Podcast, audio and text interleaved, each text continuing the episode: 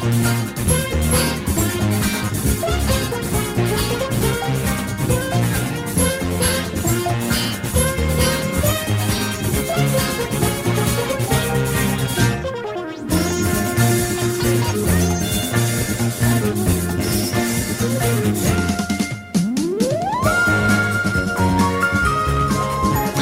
God eftermiddag, og velkommen til Bremer og Bladel mod Rov, et sportspolitisk talkshow. Okay. Ja, smag lidt på den. Jamen, det smager dejligt. Jeg gør den ikke det? Jo. Det synes jeg også her på Radio 4 selvfølgelig. I studiet, der er vi Amalie Bremer og Tue Bladel.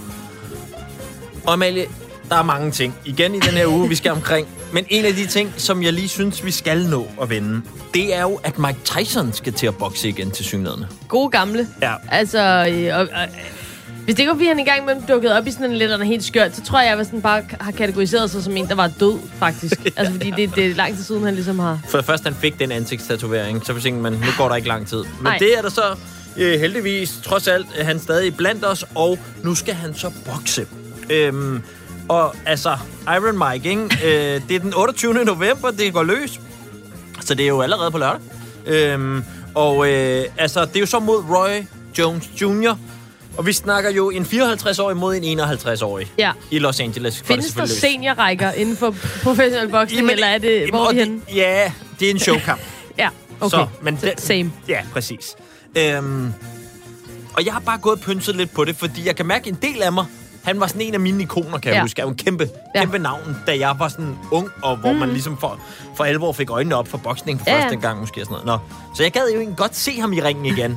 Men samtidig har jeg det også sådan, at det er en god idé. Du har Altså, lidt selvhed over det også. Ja, fordi... Altså, en ting er, at det er en god idé for Mike, 54, og altså... Ja, Jamen, det Gud kan jeg ved, sige ret klart. Det er ikke en god idé. Nej. Så spørgsmålet, hvad med Roy? Good old Roy. Kender ham ikke, Nej. men han er også 51, Ja. og medmindre det er hans første boksekamp, så tænker jeg, at måske han allerede har fået de tæsk, han Ja. skulle have i det her liv. Det tænker jeg også. Så er der så boksesporten.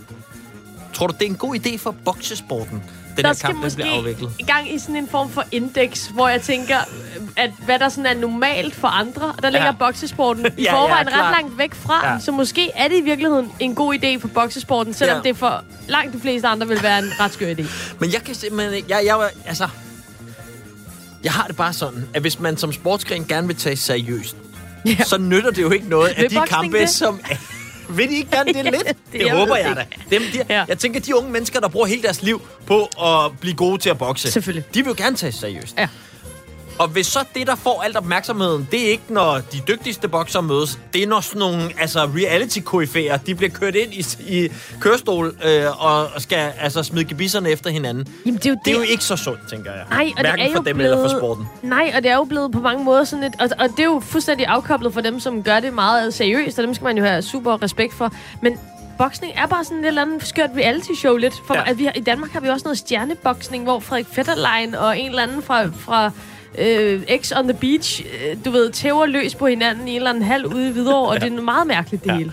Og øh, det eneste, jeg har kunne finde, for jeg prøvede at tænke, om hvem er det her så en god idé for? Dårlig idé for Mike, dårlig idé for Roy, dårlig idé for boksesporten. hvem er det en god idé for? Pay-per-view, selvfølgelig. Yes. Kæmpe god idé for pay-per-view. Ja. Virkelig lækkert. Øhm, men i forhold til det der med, hvor, at det måske er en dårlig idé, så fandt jeg bare et citat fra den britiske boksepromoter, der hedder Eddie Hearn, som siger, at han var blevet tilbudt at arrangere øh, den her comeback-kamp, eller hvad vi nu skal kalde den for Mike Tyson. øhm, men at han faktisk sagde nej, fordi han fandt det uetisk. Øhm, jeg vil sikkert gerne se kampen, siger han, men jeg føler, det er lidt uansvarligt at sende en 53-årig legende tilbage i, i ringen. Og så siger han noget, som jeg synes er lidt interessant, fordi så siger han netop, det kan virke dragende, at han faktisk som 53-årig kan gå i ringen og gøre skade mod nogen. Mm. Øh, men skal vi tilskynde det, både når man tænker på alderen, men også når det handler om en af de bedste bokser i historien, hvor han jo også lidt åbner op for at sende en af sportens allerstørste mm. navne ind og stå i et eller andet shit show. Ja, Altså, men det gør jo noget gør- dumt ved hans eftermæle, Ja. ikke? Og nu eftermæle... Mm, jeg Ja, ved ikke, ja. der var også noget med nogle tømmermænd i Las Vegas-film og noget Ja. ansigtstatoveringer, som du siger. Så jeg ved ikke med det eftermæle, Nej. om det allerede er eroderet en lille smule, men altså... Det er det nok, men der er ingen grund til at hive det mere gennem øh, rendestenen, tænker jeg. Så jeg er kommet det er på en altså løsning. Og det er, at øh, i stedet for, at en masse mennesker betaler en masse penge på pay-per-view for at se Mike Tyson øh, stå og bokse som 53-årig, så øh, spiller vi lige nogle klip nu med Mike Tyson fra, da han var allerbedst. Ja, tak. Og så suger man lige det godt ind. Og så i stedet for at behøve at se ham igen som pensionist, Theo en anden pensionist, så kan man i stedet bare lige mobile pay Mike Tyson de penge, for han har tydeligvis brug for dem. det er en Og god så er det ligesom done. Så er der ingen boksekamp, Nej. men alle får lidt Mike, da han var bedst. Alle har fået stillet deres behov. Ja. Øhm, okay, vintage uh, Mike coming up lige uh, her. Yeah, yeah, Lennox Lewis. Lennox, I'm coming for you. And then have No, this I- in I seven or didn't eight seconds. for this fight. I only trained probably two weeks or three weeks for this fight. I had to bury my best friend, and I dedicated this fight. I wasn't going to fight. I dedicated this fight to him. I was going to rip his heart out. I'm the best ever. I'm the most brutal and vicious and most ruthless champion there's ever been. There's no one can stop me. Lennox is a conqueror. No, I'm Alexander. He's no Alexander. I'm the best ever. There's never been anybody as ruthless. I'm Sonny Liston. I'm Jack Dempsey. There's no one like me. I'm from Nairclaw. There's no one that can match me. My style is impetuous. My defense is impregnable. And I'm just ferocious. I want your heart. I want to eat his children. Praise be to Allah. Okay. Ja, Så, jeg så lidt i Mike tvivl. Drive til sidst. Ja, fuldstændig. Er det et vers fra Narses Illmatic, eller er det Mike Tyson, der går helt rigtigt. over bord? Ja, men øh, altså, det var jo også noget af det, der var dejligt ved ham, ikke? Udover at se ham i ringen, og øh, altså, så var han jo også bare typen, der havde det der gadedreng over sig, som nogle af de her bokser gør, Ja. der også gør dem til sådan nogle legender. Sindssygt Øhm, fedt klip, det her. Vi kan lige nappe et enkelt Tyson-klip mere, bare lige for at være helt sikker på, at der ikke er nogen, der går pay-per-view mm. på den. I walk around the ring, but I never, I never take my eyes off my opponent. I keep my eyes on him, even if he's ready and pumping. He can't wait to get his hands on me as well. I keep my eyes on him. I keep my eyes on him. I keep my eyes on him. Then once I see a chink in his armor, boom, one of his eyes may move, and then I know I have him. He still looks at me with his piercing look, and as if he's not afraid, but he already made that mistake when he when he looked down for that one tenth of a second. Således Mike Tyson, og så øh, med det samme videre til en anden legende, Ja, det må vi sige. som vi selvfølgelig også er nødt til at tale om i dagens program, nemlig øh, Maradona, verdens bedste fodboldspiller. Ja. Øh, manden, som gav alle os små, tætte typer som mig håb om, at man alligevel godt kunne Og blive en atlet. Ja, faktisk. Men Alle altså- her i studiet. Alle med underudviklet bentøj, Præcis. faktisk. Tænk lige pludselig, nå, ja. Ja. jamen, Hey. hvis, så kan jeg da også. øhm, og derudover bare jo øh, en gudsbenået fodboldspiller, som vi selvfølgelig skal snakke om i dag. Øhm, der har været rigtig mange portrætter af Maradona allerede som ja. Fodboldspiller. Vi kaster os ud i noget, der lidt mere minder om et politisk portræt senere i programmet. Mm. Men inden da bare ligesom sådan en rendyrket hyldest. Ja, vi bliver nødt til det. Vi kan ikke lade være. Nej. Simpelthen. Så nu kører jeg lige strygerne på, ikke? Altså, fordi når det kommer... Skal vi se her. Ja. Altså, jeg tænker, det kan det kom- blive for meget? Nej. Og det bliver et nej. Ja. Men Maradona kan man ikke smøre for tykt på. Nej, og jeg, det er jo noget, der smerter mig, det er, at jeg ikke rigtig er gammel nok til at have opfattet det her. Så det er jo YouTube, der, Ja. har, der har ligesom fortalt mig, hvor fantastisk den her fodboldspiller var. Og også, altså, når det kommer til hans persona, så tænker jeg også, at han lige om lidt vil sætte pris på den hyldest, vi har klippet sammen til ham, hvor vi også har givet den en over, altså strygerne.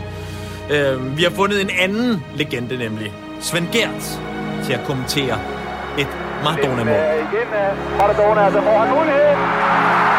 Og der er scoret, mål er anerkendt. De engelske spillere appellerer på Hans mod Maradona. Det ser situationen igen, Valdano er faktisk på vej til at miste bolden. Og så kommer den, ja, på gentagelsen, så er det venstre hånd, Maradona har oppe sammen med hovedet. Lad os prøve at se den en gang til. Det er med hånden, han slår bolden i mål. Jeg forstår Peter Shilton protester efter at have set denne gentagelse. Målet er helt givet scoret med hånden, men alligevel det er anerkendt. Maradona har bragt Argentina foran 1-0.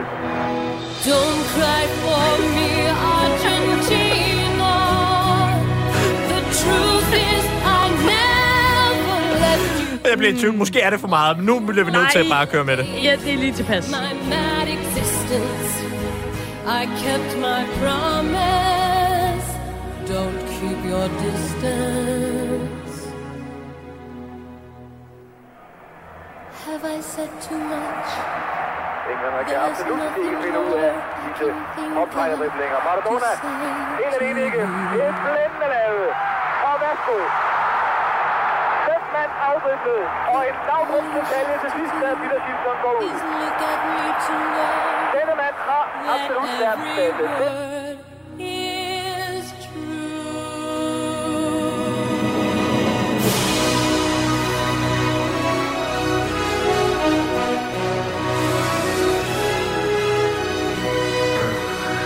Det var altså øh, VM-kvartfinalen mod øh, England øh, som vi hørte Svend Gertz kommentere her. Den fik ikke for lidt. Nej. Jeg ved det ikke, altså i det her program, der kan vi jo også godt lide at kravle lidt op på den høje moralske hest. Og her har vi jo altså med en, øh, en, en, en mand, som også er glad for livets skyggesider. Men det kommer vi nok tilbage til. Helt klart, øh, inden vi øh, døber ham i øh, guld og sætter ham i statue, skal vi måske lige huske også, at øh, der var en øh, mørk side til Diego Maradona, men det skal vi nok komme omkring. Øhm, men der er også plads til, at du kan sige nogle ord om Maradona i dagens program. Så øh, har du en holdning til Diego Armando Maradona, så er det nu, du skriver ind til os på øh, 1424. Altså skriv din besked, skriv din hyldest eller din kritik, eller hvad du, måske dit personlige møde, hvem ved? Åh oh, gud, det ville være fremragende. Maradona ind på uh, sms'en. Det er uh, til 1424, du skal sende, og så skal du bare huske at starte dit sms med R4, og så en mellemrum, og så ellers din besked. Så skulle vi gerne uh, få den i indbakken herinde, og så vender vi tilbage til den i uh, løbet af programmet. Godt. Jamen, uh, mere Maradona på alle mulige måder uh, senere i programmet. Du, vi skal øh, en tur tilbage til øh, Hviderusland, øh, hvor vi har jo været før, mm. tidligere i programmets historie. Øh, der, der er jo simpelthen øh, kaos derovre. Ja. Øh, men vi har landet lidt af et, øh, et scoop her på vores lille program, mm. hvis jeg selv skal sige det. Øh, for i den her uge, der har, der har jeg juniorreporter, Amalie Bremer. Jeg piker i den her uge. Øh, fordi jeg har interviewet øh, Jelena Levchanka. Kan ja, det, var, er, men det er stærkt.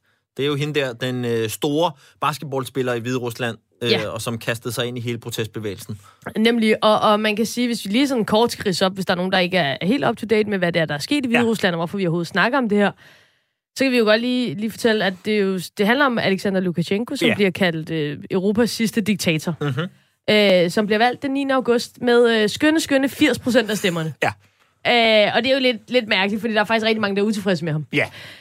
Øh, så det kan man ligesom selv lægge to og to sammen, hvis man... Øh, Det gjorde rigtig mange hvide russer i hvert fald, og sagde, ah, nu bliver det for tykt. Måske lidt ligesom før, da vi spillede Diego. Der blev det ligesom, nu bliver det for meget af de gode venner. Ja. Øhm, Øh, så der, er altså, der, har været rigtig, rigtig mange demonstrationer øh, ja. i Hvide Rusland efterfølgende. Op, op mod øh, 200.000 mennesker, som går på gaden i fredelige demonstrationer, men som så bliver mødt af, af den her diktators styrker øh, med vold og med sindssyge masseanholdelser og rigtig mange mennesker, som er blevet sat i fængsler. Og nogle af dem, som har deltaget i demonstrationerne og brugt deres stemme til at give øh, udtryk for utilfredshed med Lukashenko, det er de hvide russiske atleter. Mhm. Der er altså øh, blandt andet over 700 af dem, som er gået sammen og har skrevet under på et brev, hvor de efterspørger forandring i Hvide Rusland øh, på rigtig mange forskellige planer, med det hovedpunkt, at Lukashenko skal gå af, ja. først og fremmest. Og øh, som vi lige snakker om, en af dem, der står allerforrest i det atletoprør, som det er blevet kaldt, øh, det er altså øh, Jelena Levchanka, som er øh, basketballstjerne i landet, og som øh, af flere omgange har spillet i kvindernes NBA, Mm. øh, som er det største inden for, for den sport, og også deltaget ved OL for Hvide Rusland. Øh, og hun er blevet lidt af et, øh, et ansigt på det her oprør, og blev faktisk også anholdt. Øh, den 30. september blev hun anholdt og blev fængslet i 15 dage. Og nu er det så lykkedes os, efter nogle uger, hvor vi har gravet ja. lidt rundt omkring, øh, at få fat i hende. Og øh, jeg interviewede hende på en øh, Skype-forbindelse til Grækenland, hvor hun sidder lige nu, og, øh, og der sidder hun altså, efter hun kom ud af fængslet for lidt over en måned siden. Og jeg var lidt på arbejde. ja, Altså, altså du har jo været landsholdslejren. Ja, men det var mere sådan, der blev jeg bare lidt træt, fordi de var så kedelige. Ja. Og de ikke gad at sige noget, og de ikke gad at tage stilling til Ja. noget. Og der var, der var Jelena lidt anderledes. Klart. Hun gad godt at tage stilling. Ja. Øh, og hun tog også stilling til mig som interviewer, følte jeg lidt. Okay. Øhm, hun var rimelig sådan fejstig. Ja. Og jeg tror, at de fleste mennesker, mig selv inklusiv, går sådan, øh, vil gerne gå rimelig langt for at bevare den gode stemning.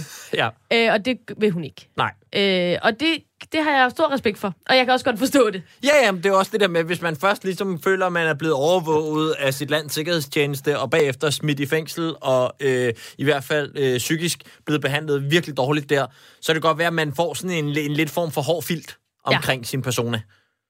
Og det havde hun også. Og, Ja. ja. og, og hun gad ikke. Og jeg tror også, altså... Hun, øh, hun havde rigtig mange gode svar på, på mine øh, gode spørgsmål, og så havde hun også nogle svar på de spørgsmål, som hun synes var rigtig dumme. Okay. Så nu kan vi lige prøve at give et, øh, et indblik i et Ja. af de spørgsmål, som hun i hvert fald synes var åndssvage. Øh, prøv lige at høre en gang her. I think you know the answer to that. What do you think? okay.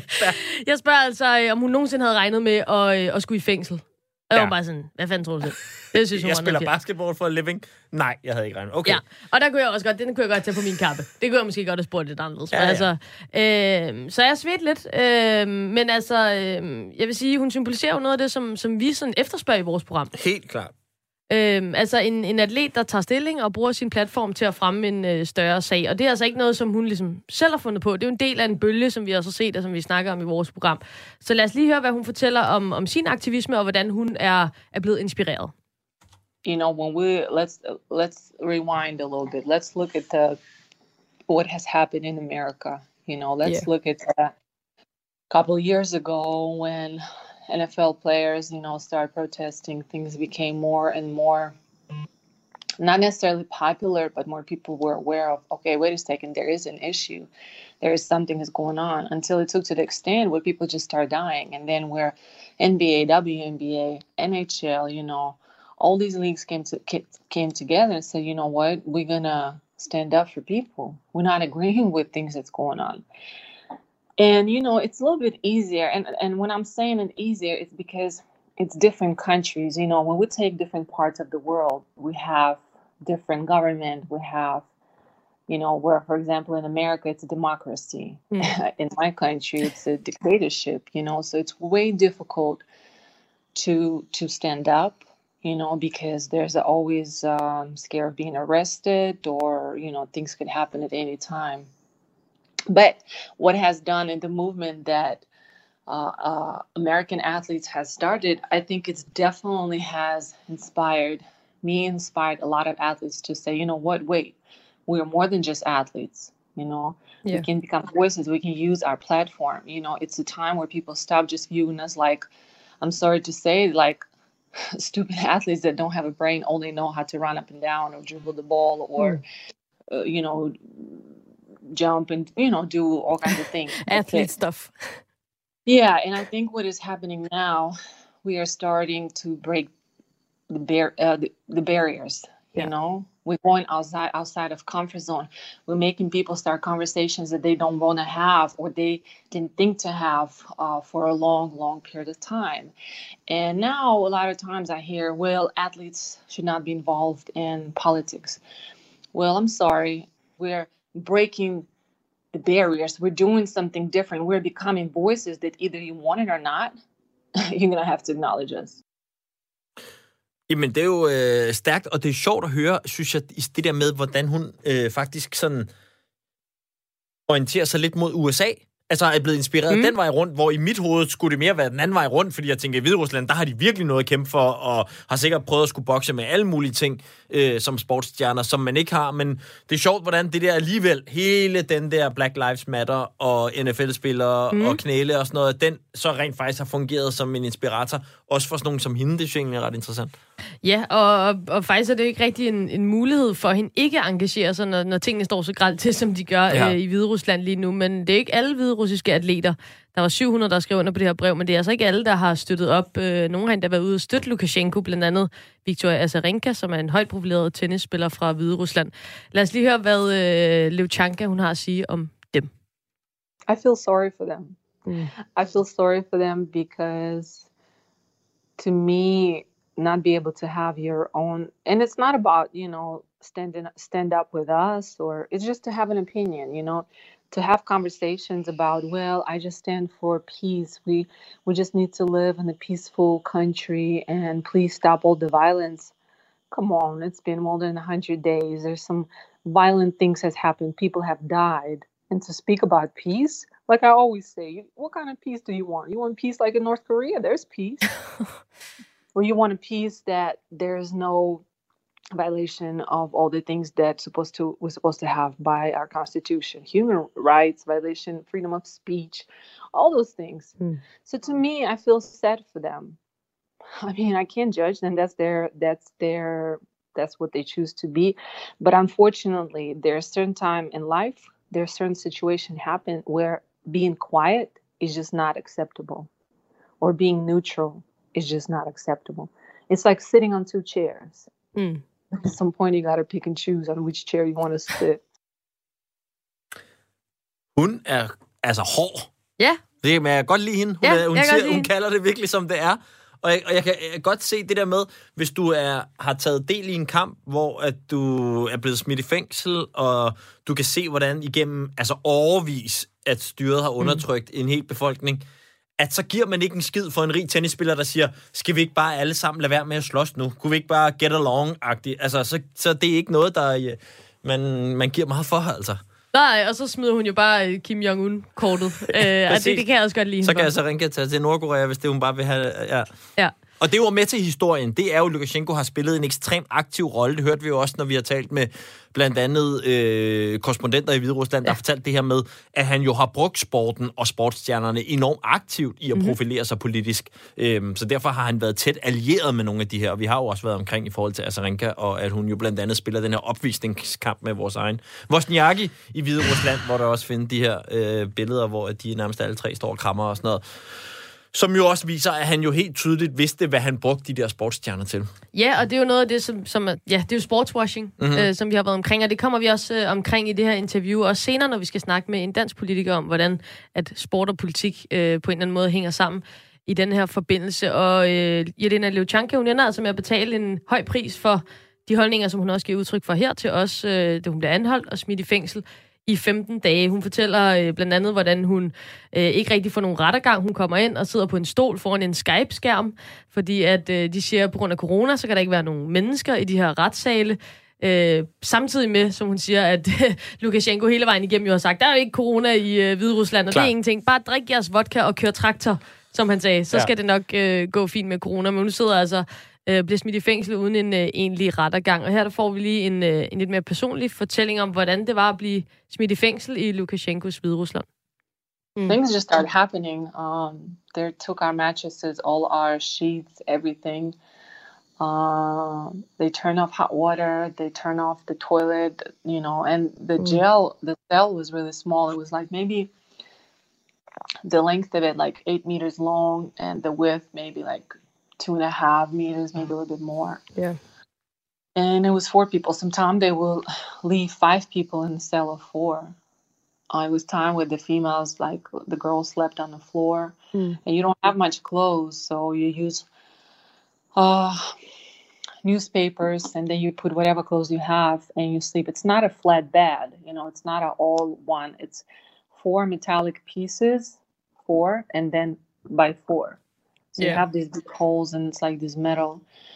Um, so you my, like our bodies were hurting for first probably five seven days a mm. lot because of uh, how painful it was to sleep. Uh, and then the whole time I was there in the 15 days, I was never taken to shower, and my cellmates the same. One of the girls that stayed there longer after she got out, and after 27 days she got out, she told me they never took her to take a shower. Um, and then we hardly went for walks. It was days where we did not go to walk for five days. Like we were just there. Just sitting in this super small cell for five people.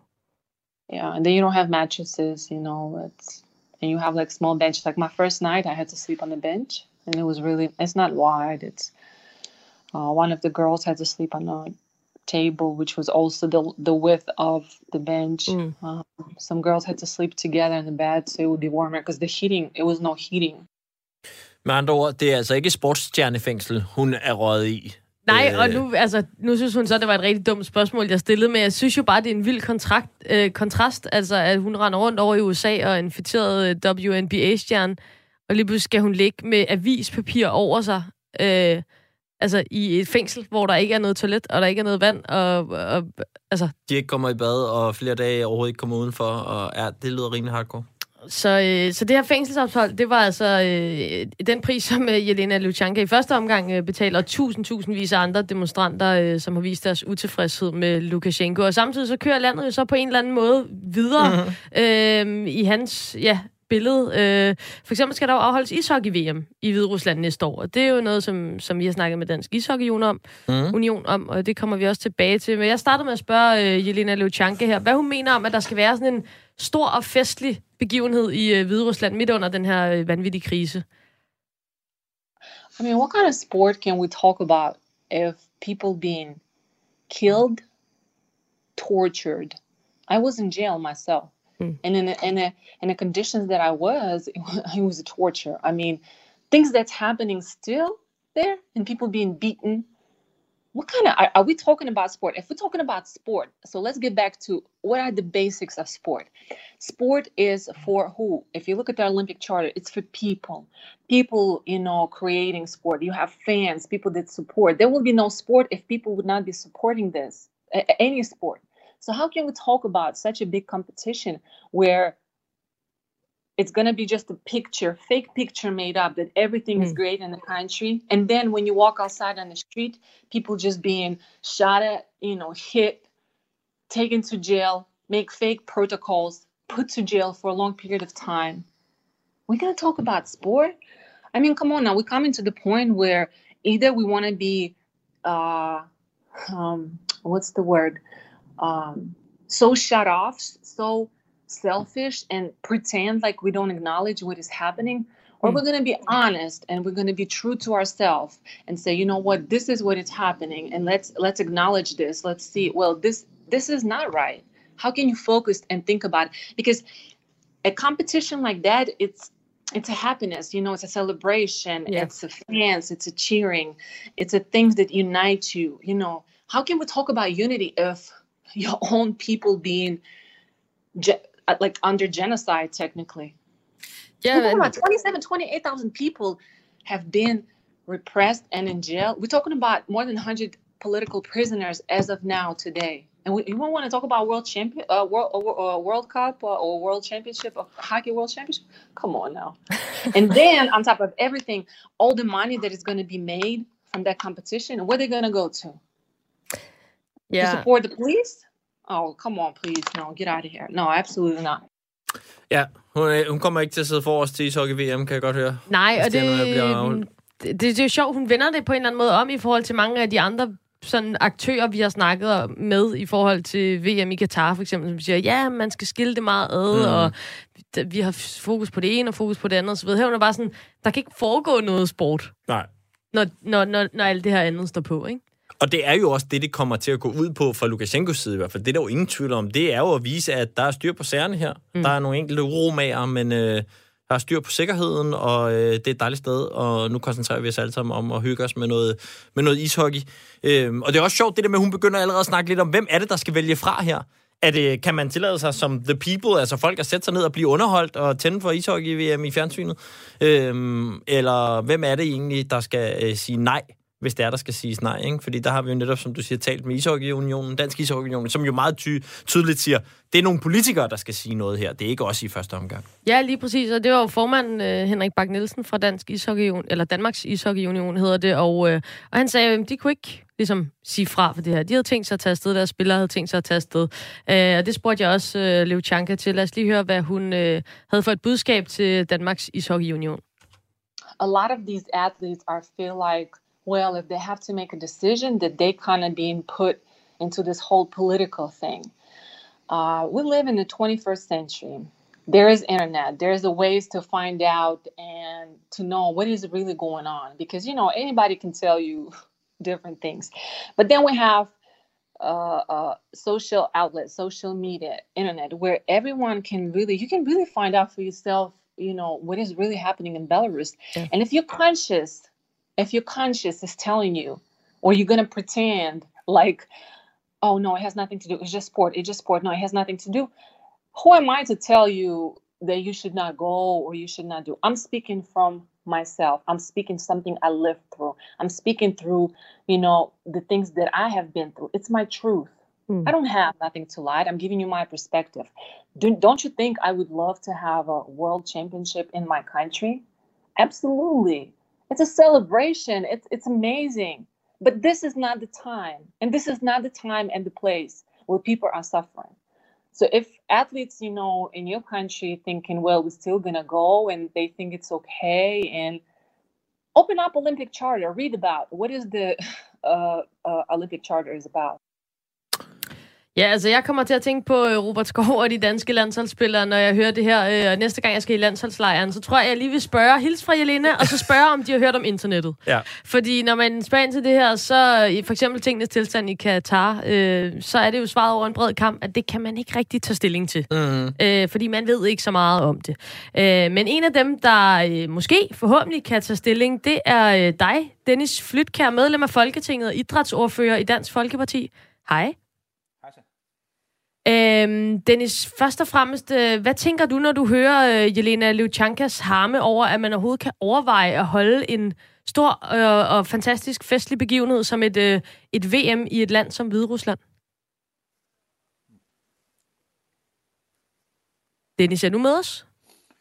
Jamen, jeg, kan, jeg kan først godt forstå, at hun er, er, er rigtig harm. Altså. Jeg kan høre mig. Ja, Ja, jeg svar. tror bare, der er lidt øh, bare- forsinkelse på. Men, øh, men jeg tror, vi kan høre dig nu.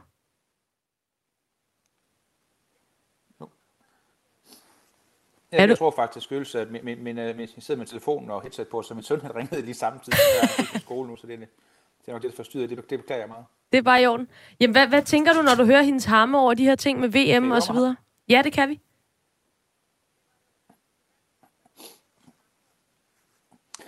Jeg kan, jeg, jeg kan godt forstå, at hun selvfølgelig har også, fordi hun selvfølgelig øh, er fra Hviderusland, og selvfølgelig på den måde er meget mere påvirket af den situation, og har selv haft nogle, nogle rigtig træls oplevelser, men som politikere i Danmark er det jo lidt, øh, lidt en anden syn, vi også skal kigge på det på. Altså vi skal selvfølgelig tage afstand fra, fra Hviderusland, hvad der sker, og så også hvad der sker i Qatar, fordi det ligger jo så langt væk fra den måde, vi, øh, vi fungerer på i Danmark rent demokratisk, og det er et retssamfund osv. Men, men jeg synes bare ikke, det er en god idé, at vi sådan politisk går ind og siger, at det er det, der skal afgøre, om vi skal deltage i, i et, altså i sportsstævne, som det er det, det handler om. Det synes jeg ikke, at man skal blande de to ting sammen. Altså kamp mod Hviderusland skal vi jo tage i og sige at FN eller i, i EU, og, og sådan set også gerne måske tage kampen op med indvendt for udpeget værtsland. Jeg synes ikke, det er, det er rimeligt, hvis man sådan skal sige til, til både atleter eller også politisk at sige, at nu er I kvalificeret til slutrunden, og der foregår en masse uhyreligheder derovre, men, men så skal det sådan være afsporet fra, at man kan have et, et sportsstævne. Men altså, hvis vi så tager øh, diktatoren i Hvide Rusland, Lukashenko, han har jo allerede blandet det sammen. Altså, han er i fuld gang med at prøve at få øh, politisk profit ud af alle øh, sportsbegivenheder, han kan, og der kommer ishockey-VM i hans eget land selvfølgelig til at være en af dem. Ja. Taber vi så ikke bare til ham, når han gerne blander de to ting sammen, men at vi prøver at holde det adskilt?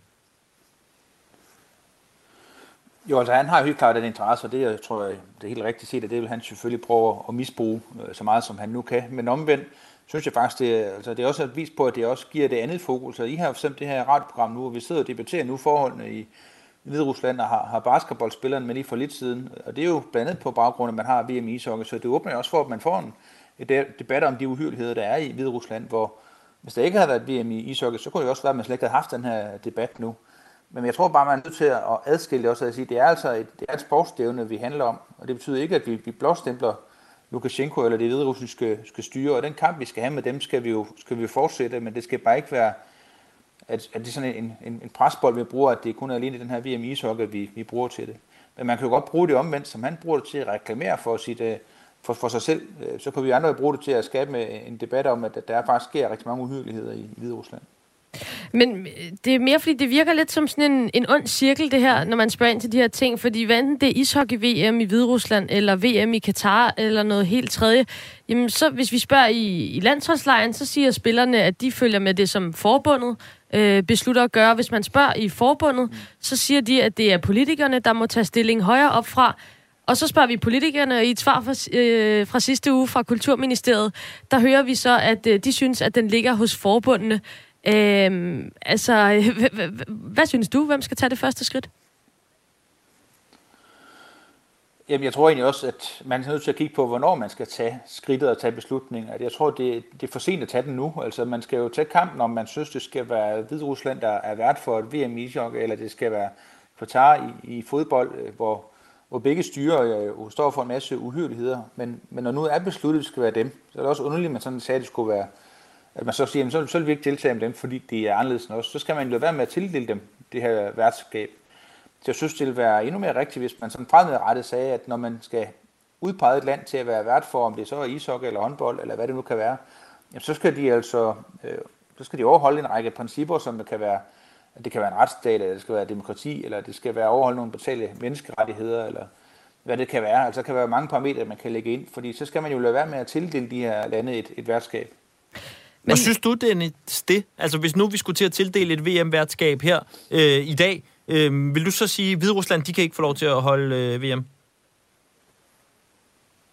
Ja, helt klart. Altså, hvis man startede øh, processen forfra, så synes jeg, at det skulle, øh, skulle diskvalificere dem, når man øh, blandt andet har sådan en historie, som øh, var så enkeltstående tilfælde nu, men der er jo mange af de historier fra Hviderusland, hvor man øh, er fængslet på en øh, fuldstændig kummerlig forhold, at der ikke er en reel rettergang, at man ikke respekterer demokratiet, og øh, politiet ser sit med, med vold mod sin egen befolkning og sådan nogle ting. At, at det synes jeg da helt klart, at skal diskvalificere fra, at man kan være vært ved sådan en, en slutrunde, men, men det er jo ikke kommet frem til, at man har taget de her beslutninger i de internationale øh, forbund, men jeg synes jo, det vil være bedre at prøve at påvirke, at vi undgår, at der kommer de her situationer, fordi altså, vi har jo diskussionen øh, jævnligt, altså der har jo også været, øh, været fodboldturneringer i Rusland, hvor vi diskuterede også, om skal vi overhovedet tage afsted, eller hvis det godt være, at fodboldhold skulle tage afsted, men skal man så tage afsted fra officiel side, og det samme med, med Katar nu med, med, med Hvide Rusland, og der er jo masser af lande rundt i, rundt i hele verden, som jo ligger langt væk fra den måde, vi gør det på. Og der synes jeg, vi er nødt til at tage kampen inden.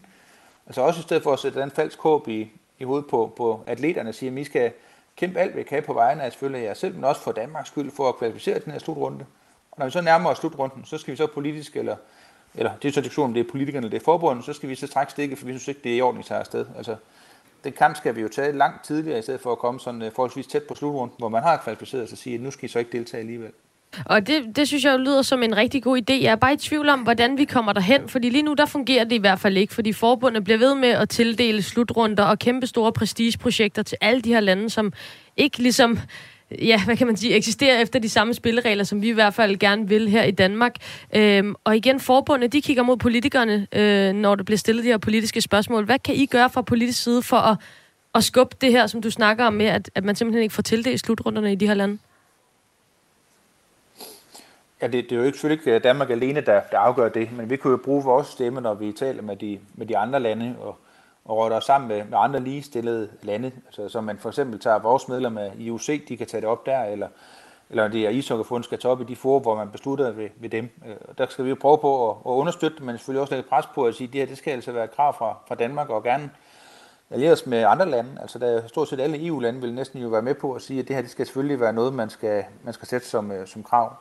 Men det er jo klart, at vi kan ikke bestemme det alene som, som land. Det er jo noget, der er rigtig mange lande rundt i verden, der er med til at bestemme, hvem der skal være værtskab. Og så er det jo, tror jeg også, altså jeg ved ikke lige med Hvide Rusland, om der er kæmpe korruption, men det har i hvert fald været en stor diskussion omkring VM i, i Qatar også, og mm. der har, der har åbenbart også været nogen, der har fået lidt for store gaver og pengesummer med, som, som de ikke kunne have, og som gjorde det, det var attraktivt at lægge det i Qatar. Altså det, så det er også nogle af de der ting, der er svære at komme udenom, når man har de her meget anderledes styreformer rundt omkring, hvor de jo jeg bruger alle midler, altså midler ligger langt væk fra den måde, vi gør det på i Danmark, men jeg tror bare stadigvæk, at det også skal være svært den vej rundt, at det er den mere rigtige vej at gøre det, i stedet for at, at lægge noget rimelig presbold ud nu, for eksempel sige, at du skal I så ikke tage med, som I har brugt en masse krudt på at, at kvalificere jer. Og jeg, jeg tror sådan set heller ikke, at, at, det, at det er sundt, at vi sådan blander politik og, og, og sport sammen, fordi vi er også nødt til respekt for, at det er, en, det er jo et sportsstævne. Altså, det er, jeg synes ikke, at det er en blåstempling af, af Lukashenko, at vi, at vi deltager, og jeg synes jo omvendt, hvis man skulle bruge det politisk, så kunne vi jo bruge det, som I også gør i det her program, til at få en diskussion om, om det overhovedet er,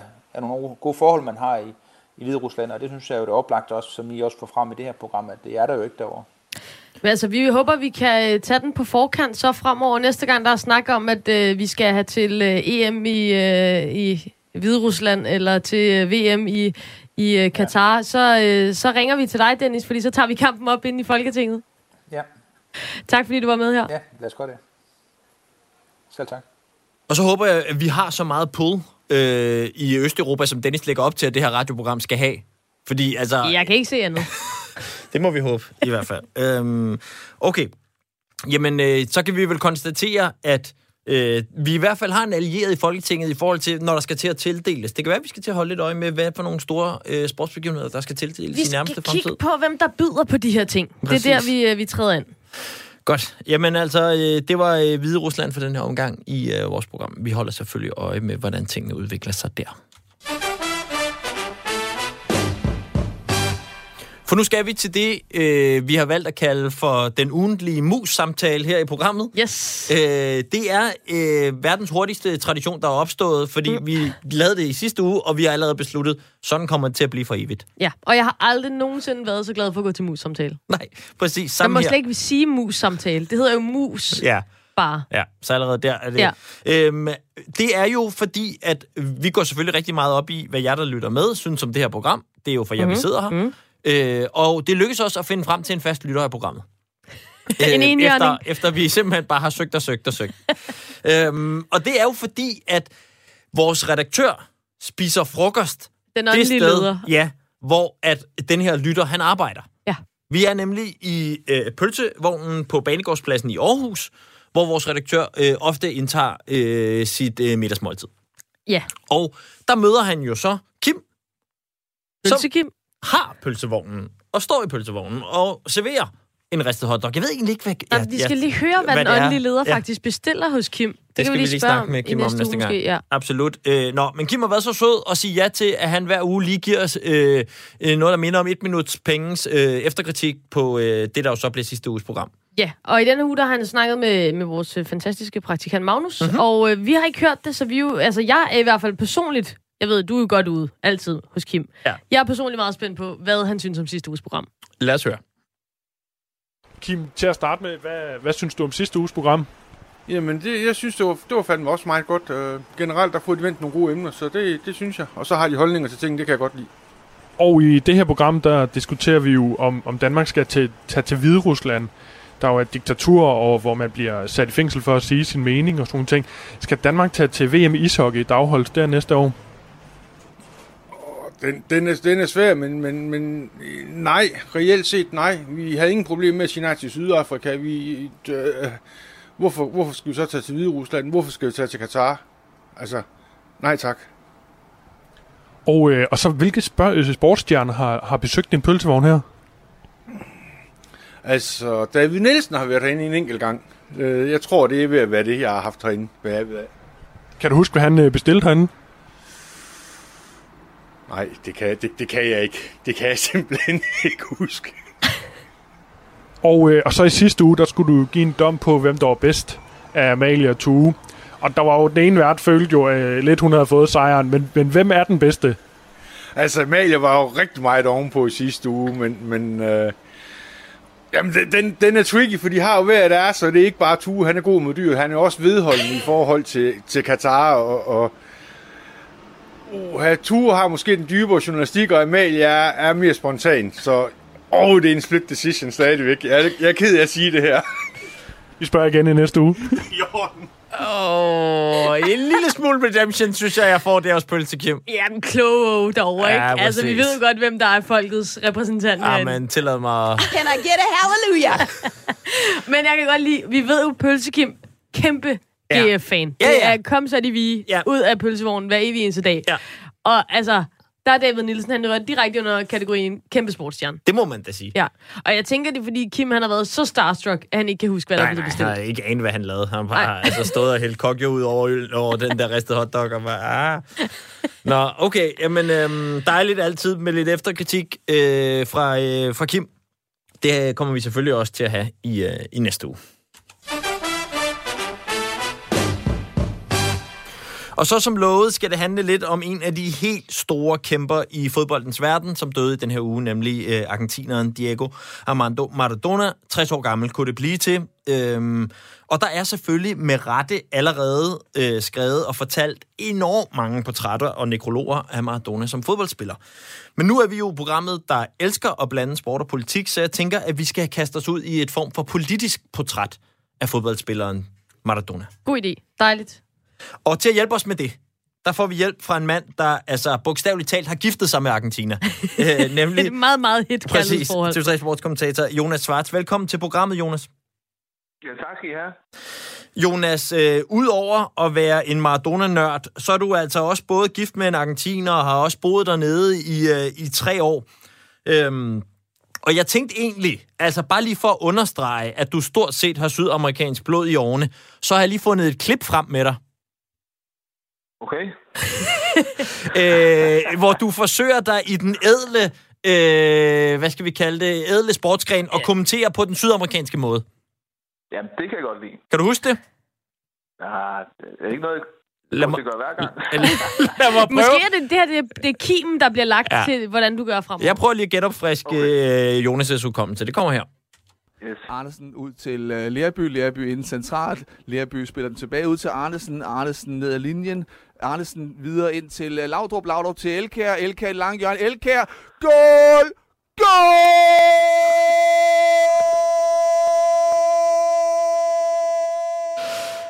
Og således kommer vi til at præsentere dig hver gang, du er med i vores program, Jonas. Det er stærkt. Det er dejligt at høre. Jeg husker, det, jeg husker, hvornår jeg lavede det der. Det, det er fra Copa America sidste år. Ja, præcis. Men du har jo den her stil, og det, det kan jeg godt lide. Jeg ser rigtig meget fodbold, og der er altså fart på dig, når du kommenterer fodboldkampe, og det er sådan set ligegyldigt, om det er øh, Randers mod Horsens. Altså, der bliver givet fuld gas, når bolden kommer ind i feltet. Det er så dejligt. Altså, altså, sådan er det fodbold og følelser, der skal, der skal knald på. Lige det præcis. Øh, Jonas, og, og vi skal jo have prøvet sammen at have lavet det her portræt af Maradonas, øh, hvis vi kan kalde det sådan, politiske karriere fra fødsel til grav. Og så starter vi jo selvfølgelig dejligt kronologisk med, at han blev født den 30. oktober 1960. Og så vidt jeg har kunnet øh, læse mig til, vokset op i et slumkvarter, der hedder Villa Fiorito, i udkanten af Buenos Aires, øh, Argentinas hovedstad. Øhm, og selvfølgelig er man som alle andre nyfødte dejligt upolitisk. Men jeg tænker, Tal for dig selv.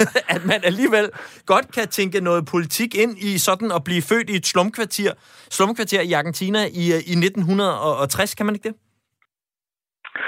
Jamen, altså, det er jo det er selvfølgelig noget, der har, der har præget ham. Øh, og, og kan man sige, øh, han har jo han har jo så øh, heldigvis øh, kvæs talent jo sørget for at ikke alene ham selv, men resten af familien at komme ud af det her fattige område, som der var rigtig mange af i, øh, i Argentina. Og så er han jo øh, ikke glemt sin rødder, vel at mærke. Der er jo tit nogen, der bliver så store, at de lidt, måske ikke glemmer, hvor han kommer fra. Men, men, men øh, Vice Fiorito har været en del af Maradona øh, hele livet. Han har aldrig glemt de rødder, og det er også det, som han jo et eller andet sted blev sådan lidt talsmand for. Ikke? Altså, der, der findes jo mange af sådan nogle områder, om det så er i Argentina, eller favela i Brasilien, eller slumkvarter i Sydafrika. Altså, de her fattige områder er jo hele verden. Øhm, og det er også derfor, jeg tror, der er rigtig mange, der kan identificere sig med Diego Maradona, fordi der jo alt lige er, der er jo rigtig mange også øh, mennesker, som, som, som jo ser ham som en eller anden, der, der gik fra det fattige område og, og, øh, og kom ind på, på den helt store scene, men aldrig glemte egentlig, hvor han kom fra. Ja, fordi hvis vi så prøver for eksempel at spole frem til noget af det, der minder om Maradonas fodboldmæssige øh, storhedstid i, i Argentina, hvilken rolle spiller politik så på det tidspunkt i hans liv? Jamen, altså, han, han blev jo ret tidligt, altså man siger i Argentina, han, han, hele hans liv er jo nærmest blevet, har jo nærmest været i fjernsynet, sådan lidt overført betydning. Øhm, og, i, og i politik, Øh, og, og, og fodbold, fordi fodbold er nationalsporten, og med længde øh, den, den største sport i Argentina fylder utrolig meget. Så, så fodbold og politik hænger også sammen i Argentina. Så kvæg du bliver så god til fodbold, jamen så lige pludselig, om det så er mere eller mindre ubevidst, så bliver han ligesom fedtet ind i alt det, som, øh, som politik også er. Øh, fordi de ting, de, øh, de hænger altså sammen i, øh, i Sydamerika. Så det er ret tidligt. Ja, og, og, og hvordan prøver de så at bruge ham, politikerne? Hvad, hvordan udmyndter det sig? Jamen, det er altså i, i Argentina... Øhm, altså, han, han er jo ung øh, i, i de år, hvor Argentina er under diktatur. Og øh, da han ligesom begynder at komme frem på, på scenen i Argentina, lige på vej ud af diktaturet, hvor han jo ikke bliver brugt øh, så aktivt, som, som det sker, da Argentina så går ind i, i demokratiet fra, fra 83 øhm, hvor han hvor han også bliver det her symbol for, øh, for øh, det nye Argentina, og, og Alfonsin, som er den første demokratiske valgte præsident efter diktaturet, øhm, ligesom også bruger Maradona øh, til, til øh, og Maradona siger også ja tak, fordi de skal jo tegne et nyt demokratisk, det er jo en god historie det her, så de skal jo tegne sammen det nye Argentina.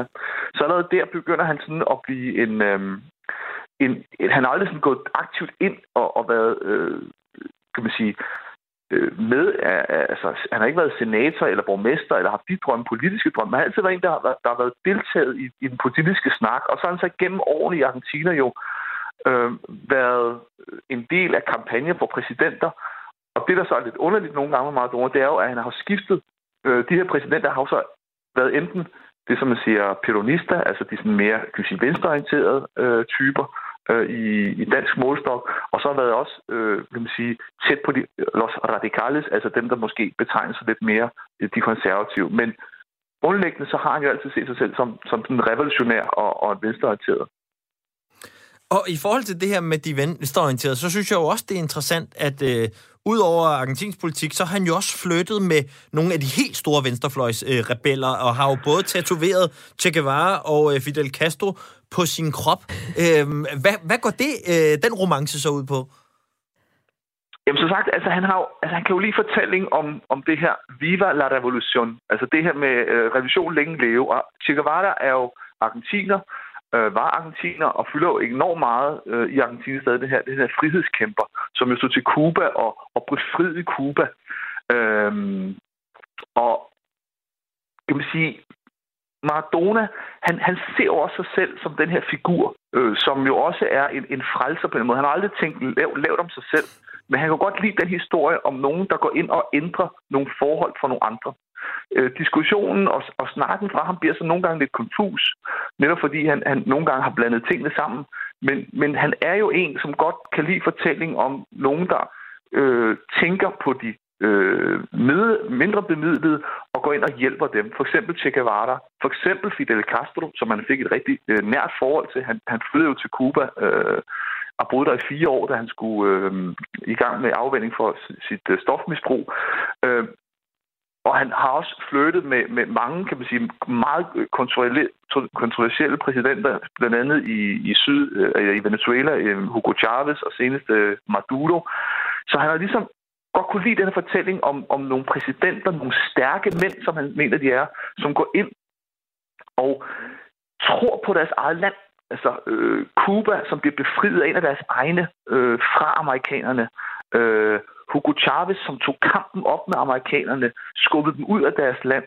Øh, det samme har der været i Argentina med Christina Kirchner og hendes mand, Nestor Kirchner, der så døde, men vil også ligesom sørge for, at vi argentiner kan selv klare det. Vi behøver ikke øh, Los Yankees, altså amerikanerne, til at, at, øh, at ligesom være dem, der, der fortæller os, hvordan vi skal leve vores liv. Øhm, så han kan godt lide den fortælling om den her, øh, den her øh, man kan jo godt så kalde det nationalisme, men at han, han har kunne lide fortælling om nogen, der kommer ind og, og, og ligesom tegner, tegner butikken, så at sige, for, for de pålæggende lande. Og hvis vi så her til sidst også lige skal nå, Jonas, at forstå, hvor stor en magtfaktor Maradona er, og øh, stadig er i, i argentinsk politik. Kan du så ikke sige lidt om, hvad er det for nogle mennesker, der lytter til Maradona, og hvor, hvilke pedestal er det, de sætter ham på? Men som jeg, som jeg siger, så, så kommer jeg jo fra det her øh, fattige område, og dem er der tusindvis af. Altså omkring 35 øh, Øh, procent af argentinerne bor under fattigdomsgrænsen. Øh, så han, han, han har altid, kvæg også, han har husket sine rødder, ligesom repræsenteret meget øh, de fattige og de mindre bemidlede. Så det, det, det er meget dem, han, han snakker til, og dem, der følger ham. Selvfølgelig også de ældre, men når han snakker politik, så er der mange af middelklassen og overklassen, som tænker, hvad er det, han har gang i her? Han blander tingene sammen, og det giver ingen mening. Øhm, men, men han bliver stadig brugt, og han er stadig det her symbol for, for øh, en mand, som, som kom fra det fattige, og som øh, lykkedes med at, at komme ud og være en af, verdens, måske en af verdenshistoriens øh, mest kendte mennesker. Øh, så, så han, han er en, der altid har også ligget, som sagt, ud til venstrefløjen, og han bliver også brugt meget af venstrefløjen i Argentina, fordi de netop også prøver øh, at, at få mobiliseret, og i hvert fald henter mange stemmer i de fattige områder og, og de middelbemidlede områder i, øh, i Argentina. Her til aller, aller sidst, Jonas, så har jeg en personlig drøm, øh, og det er lige at høre dig kommentere et fiktivt Maradona-mål på spansk. Bare lige som en sidste hyldest, inden vi lukker programmet i dag. Altså, det kan jeg jo ikke, men jeg, jeg, jeg, jeg, jeg giver det skud et skud, ja, fordi jeg er så pisse søde. Mikrofonen er din. Øh, så, så, så er det Valdano. Valdano passer Diego Maradona, Dieguito, Dieguito, mete el gol, Diego, golazo! Querido Diego, te amo! Oh, Golazzo! Perfekt, Jonas. Uh, jeg kunne ikke have drømt om, at vores uh, program kunne slutte bedre. Tusind tak, fordi du havde tid til lige at være med os i dag. Det var fornøjelse. God weekend. Ja, lige over. Således altså uh, er de sidste ord i øh, Bremer og Blædel mod Rov den her øh, fredag. Ja, altså nu er vi lige inde på mus-samtaler, og en af de ting, der måske ville have bonget negativt ud, øh, hvis jeg skulle have haft en mus-samtale med vores åndelige leder i sidste uge, så var det jo min, øh, mit farvel. Jeg var blevet, juniorreporteren var blevet sat til at sige farvel, og Nå, øh, tiden løb simpelthen fra mig. Så det ender med, at jeg bare råber god weekend ind i mikrofonen, og det vil jeg selvfølgelig gerne beklage. Det er rigtigt. alle, Det sidste der- program sluttede meget i sådan en lang talestrøm, hvor du så bare pludselig siger farvel. øh, der har vi lidt bedre tid øh, i dag til at få rundet ordentligt af, og ikke mindst, der har Jonas lige sørget for, at vi blev rundet rigtig dejligt af. og det er jo bare skønt at gå på weekend med sådan en, synes jeg. Og I kan da også lige øh, få et par sms'er og runde af på. Øh, der står blandt andet herinde i sms'en, Maradona løftede middelmodighed til verdensklasse under psykisk og fysisk pres, som ikke sker i dag. Han blev jo udsat for decideret vold på banen i en klasse. For sig er der en, der øh, skriver til os, og det synes jeg jo også er en meget passende hyldest at huske at få med til øh, Maradona øh, i dag. Helt bestemt. Og øh, nu er vi faktisk nået helt til øh, vejs ende. Lige om lidt, så er der øh, nyhederne her på Mm. Radio 4, og så står øh, Kranjebrud klar til at tage over på øh, din fredag eftermiddag. Bremer og Blevet mod Rov er øh, slut for i dag. Rigtig god weekend.